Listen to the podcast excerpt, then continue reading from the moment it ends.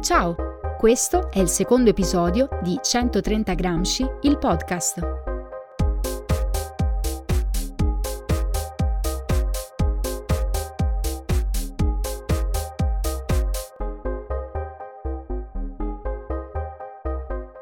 In questa puntata parleremo della scuola e delle sfide pedagogiche, culturali e sociali dell'istruzione dopo un anno di pandemia, con un approfondimento a cura di Lea Durante e il racconto delle esperienze artistiche e culturali di Roberto Sestilli e della redazione giornalistica di Volta Pagina.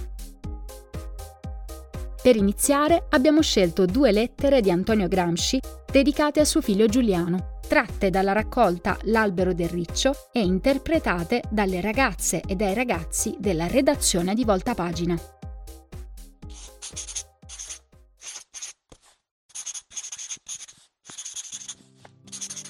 Carissimo Giuliano, tu vuoi che ti scriva di cose serie? Molto bene, ma cosa sono le cose serie che vuoi leggere nelle mie lettere?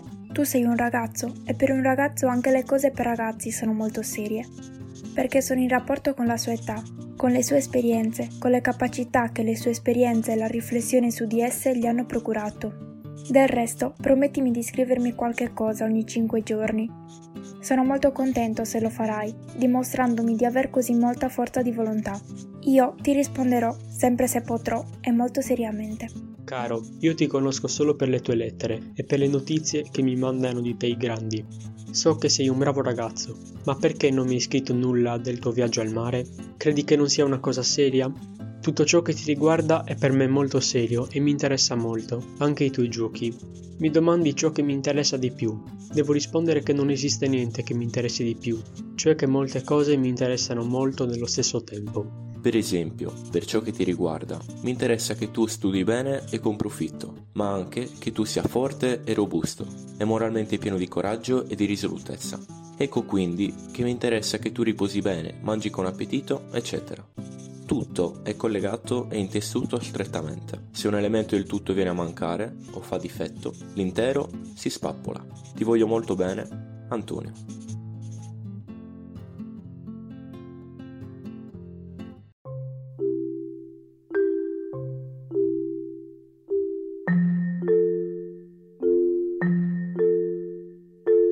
Come sappiamo, la pandemia ha radicalmente cambiato abitudini e prospettive. Anche il mondo dell'istruzione si è dovuto adattare a nuove forme virtuali di interazione e trasmissione dei saperi.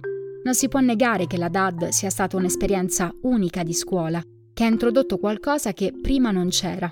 Cosa sarebbe importante salvare di queste esperienze in futuro? E cosa invece si può considerare da non ripetere? Nelle sue lettere Antonio Gramsci invita suo figlio a studiare con profitto, ma anche a non trascurare altri elementi naturali e sociali della vita, come il riposo, la salute, i viaggi, le esperienze comunitarie.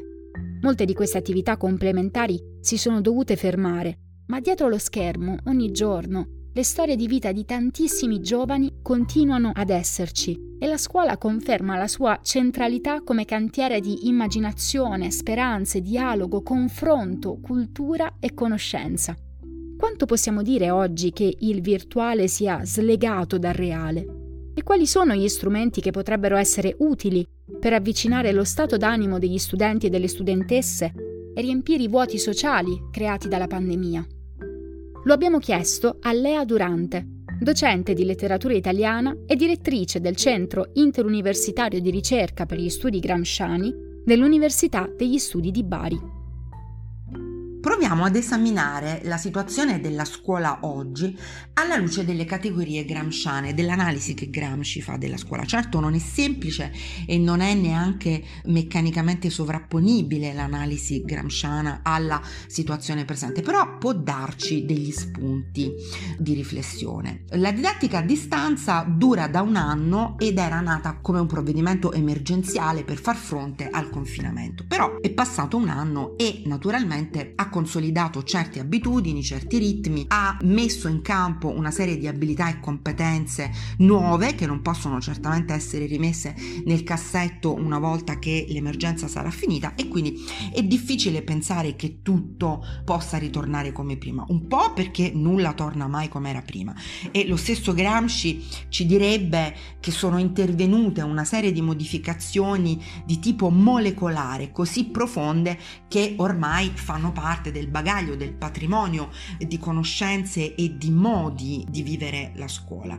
Ma poi, mh, fra l'altro, sono stati profusi moltissimi finanziamenti, moltissimi investimenti per questa scuola a distanza, per cui è evidente che andiamo verso eh, una scuola in modalità mista Già dal prossimo anno si farà i conti proprio con questa nuova modalità della scuola. E d'altronde va anche detto che la DAD introdotto, ha fatto emergere eh, una serie di nuovi diritti che non possono più essere negati o ritrattati da adesso in poi. Sono nati nuovi percettori di diritti, quali per esempio le persone con disabilità gravi o con malattie temporanee che potranno rivendicare il loro diritto appunto di frequentare la scuola da casa in condizioni particolari data la disponibilità delle piattaforme che ormai tutto il mondo della scuola conosce e gestisce e che nel corso di questo anno sono state modificate, migliorate, perfezionate e dunque è chiaro che sono diventate degli strumenti che mh, vanno verso un uso strutturale e non soltanto emergenziale. Insomma, credo che questo sia inevitabile. Quello che mh, non va ripetuto assolutamente e rispetto a cui bisogna stare attentissimi è che questa modalità della scuola a distanza diventi la norma della scuola. In una società come la nostra questo potrebbe accadere se non stiamo attenti, anche perché il dibattito è tutto aperto, ci sono alcuni che parlano addirittura di una forma di democratizzazione maggiore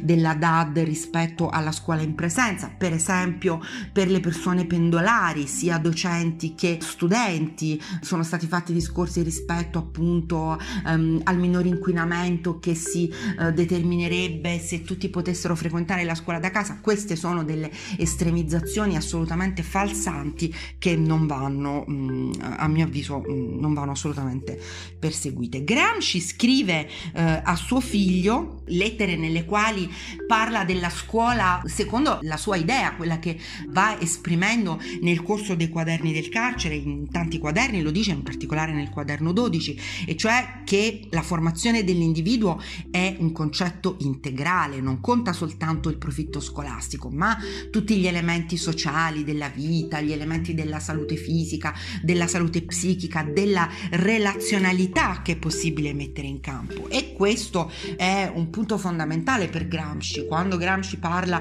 per esempio, della scuola come un'agenzia dello Stato integrale, vuol dire proprio questo, cioè che la formazione, l'educazione, l'educazione dell'individuo avvengono attraverso tutta una serie di stimoli che provengono dall'esterno e che concorrono tutti in ugual misura e con moltissima importanza a determinare appunto poi la, la formazione e l'educazione dell'individuo. Dopo un anno di pandemia si assiste ad un fenomeno che è quello di una importante ricaduta psicologica per gli adolescenti di questo distanziamento. Questa circostanza eh, è molto importante da tenere presente proprio alla luce di quello che diceva Gramsci, cioè l'importanza della relazionalità, se pensiamo che il fenomeno per esempio degli ikikomori, cioè dei ragazzi e delle ragazze ritirati in casa proprio in forza di una dipendenza presenza dei device e della eh, vita virtuale, diciamo, è chiaro che questo fenomeno va preso con la massima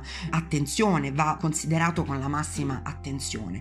Il virtuale non è qualcosa di opposto al reale, perché è una realtà, è una realtà che tra l'altro investe e coinvolge moltissima parte della vita degli adolescenti, soltanto che non può essere considerato omnicomprensivo, non possiamo pensare che il virtuale sostituisca il reale. Ed è importante, mentre eh, sappiamo benissimo che dietro lo schermo ci sono sempre eh, professori e professoresse, ragazzi e ragazze, però è importante che questo rapporto di relazione personale dal vivo venga riconsiderato, venga ripreso e venga rimesso al al centro della dimensione scolastica, secondo quelle modalità che pure dicevo prima, che cioè appunto si andrà ad una eh, sicuramente ad una modalità mista.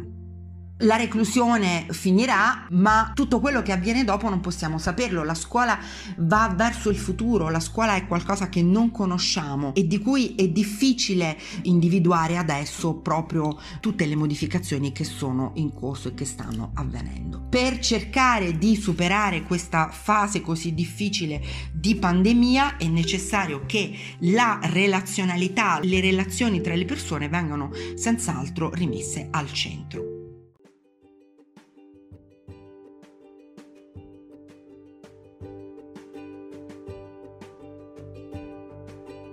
In un anno scolastico sono tante le attività culturali ed artistiche extracurriculari che accompagnano ed arricchiscono il percorso formativo di ogni studente vogliamo raccontarvi come sono andate due esperienze realizzate nell'ultimo anno di pandemia in modalità a distanza. Lasciamo la parola a Roberto Sestilli, psicologo ed operatore di teatro sociale in diversi istituti scolastici della città di Roma, e alle ragazze e ai ragazzi della redazione giornalistica Volta Pagina, un progetto dell'Istituto Mariano IV d'Arborea di Ghilarza. Sono Roberto Sestilli, psicologo specialista in psicologia della salute e mi occupo da diversi anni di progetti di promozione della salute attraverso laboratori teatrali nei contesti educativi. In particolar modo il mio interesse si rivolge al gruppo classe di scuola primaria e a gruppi eterogenei della scuola secondaria di primo grado diverse scuole e diversi quartieri della città di Roma. Attraverso questo progetto che porto avanti si cerca di sviluppare, potenziare e accrescere le competenze relazionali dei partecipanti attraverso lavori di gruppo che vengono realizzati direttamente in classe in orario curricolare per quanto riguarda la scuola primaria, mentre nella scuola secondaria si lavora con gruppi misti cui partecipanti provengono da classi differenti. Come si sono trasformati i miei laboratori teatrali nelle scuole si sono trasformati nel senso che si sono interrotti. non, purtroppo l'emergenza Covid non ha consentito più l'ingresso nelle aule eh, degli esperti esterni, quindi c'è stata una scelta di non riattivare i progetti eh, di questo tipo e dunque l'esperienza si è bruscamente interrotta, si è interrotta in maniera abbastanza appunto brusca proprio perché aveva avevamo cominciato la seconda fase del progetto nelle scuole a marzo del 2020 e dopo il secondo incontro non, non è stato più possibile. In alcune scuole sono riprese in presenza e quindi è stato possibile riprendere in questa seconda parte del nuovo anno scolastico, in altre non è stato proprio più possibile rientrare, in altre ancora si sta cercando di riproporre la conclusione delle ore rimanenti del progetto dello scorso anno attraverso una presenza online, cioè un collegamento diretto contatto via internet con la classe con le webcam e questo è una, diciamo, una sorta di novità oltre alcuni incontri che sono stati fatti con una didattica a distanza durante le lezioni di didattica a distanza.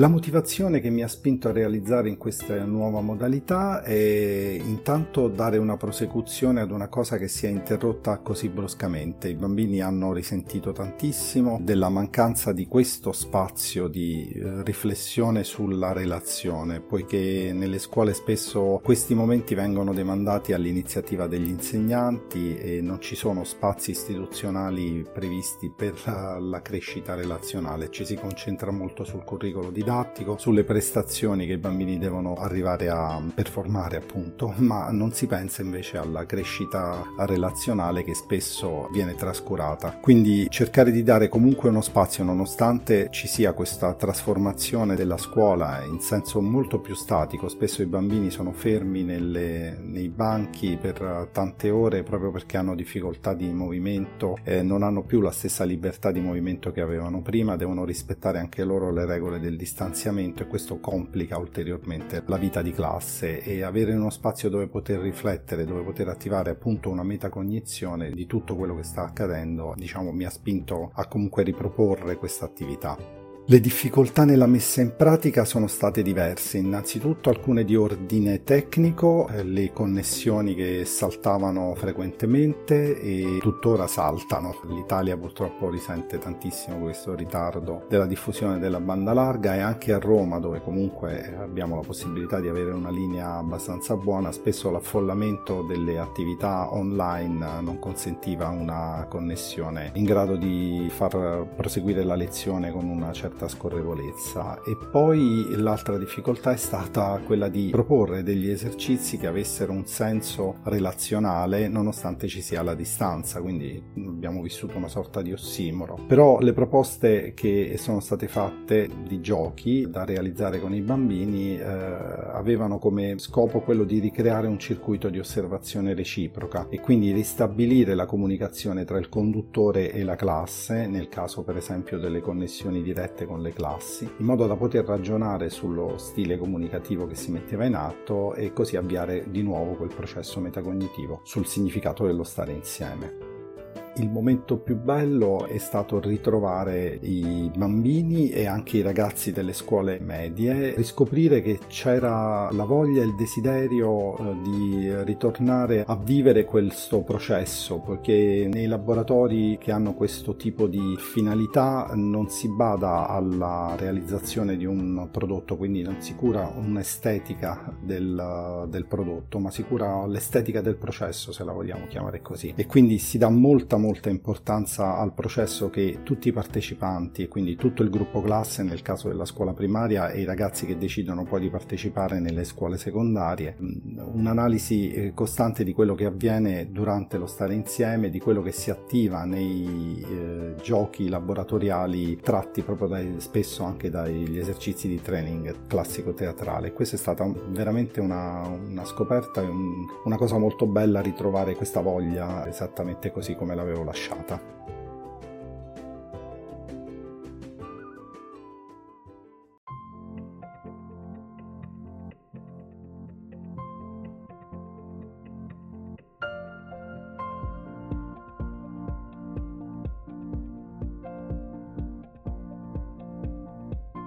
Voltapagina è il giornalino dell'Istituto Mariano IV d'Arborea che nasce 12 anni fa nel liceo Alessandro Volta di Ghilarza. La redazione, che comprende sia chi si occupa della stesura degli articoli sia chi gestisce la parte grafica del giornale, è composta da noi alunni di diverse classi ed è coordinata dalle professoresse Pale Puzzolu.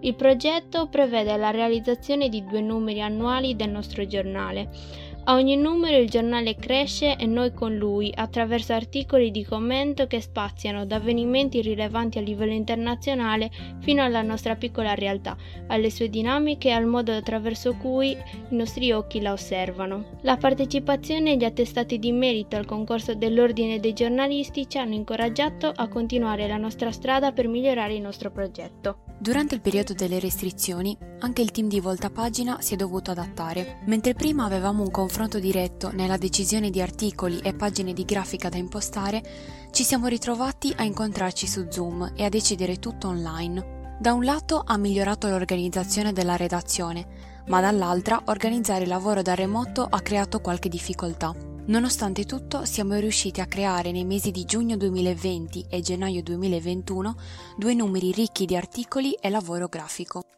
L'ambiente di accoglienza e solidarietà che ha sempre contraddistinto il lavoro d'equipe della nostra redazione, con l'avvento della pandemia non è stato frenato, si è semplicemente trasformato, come ogni cosa ha fatto e continua a fare, in periodi difficili come quelli che stiamo vivendo. I pixel, la bassa risoluzione, i fraintendimenti, l'instabilità della rete hanno semplicemente contribuito a rendere la nostra esperienza nella redazione più vera, più umana.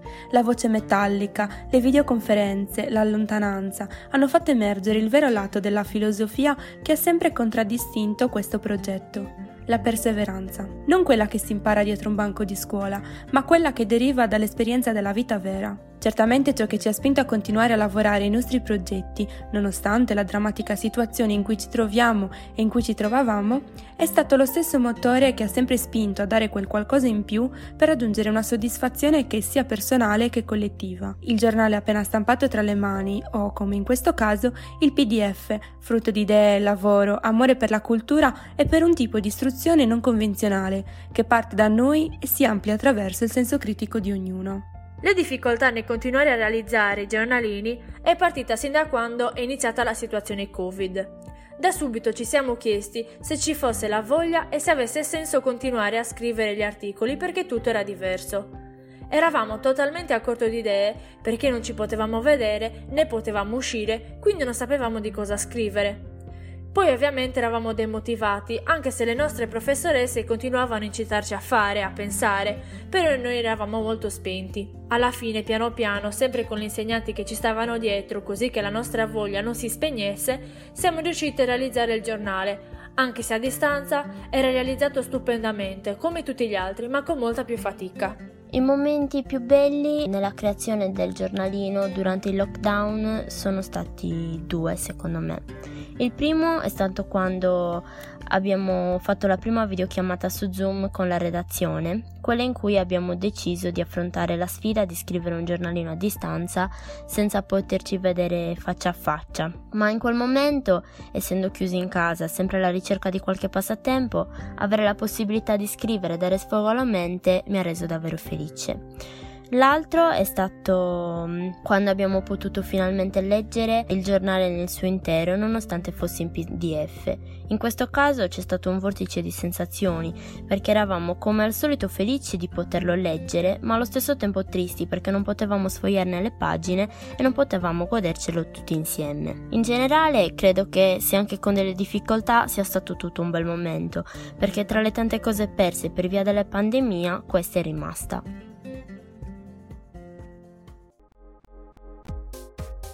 Questa puntata è giunta al termine.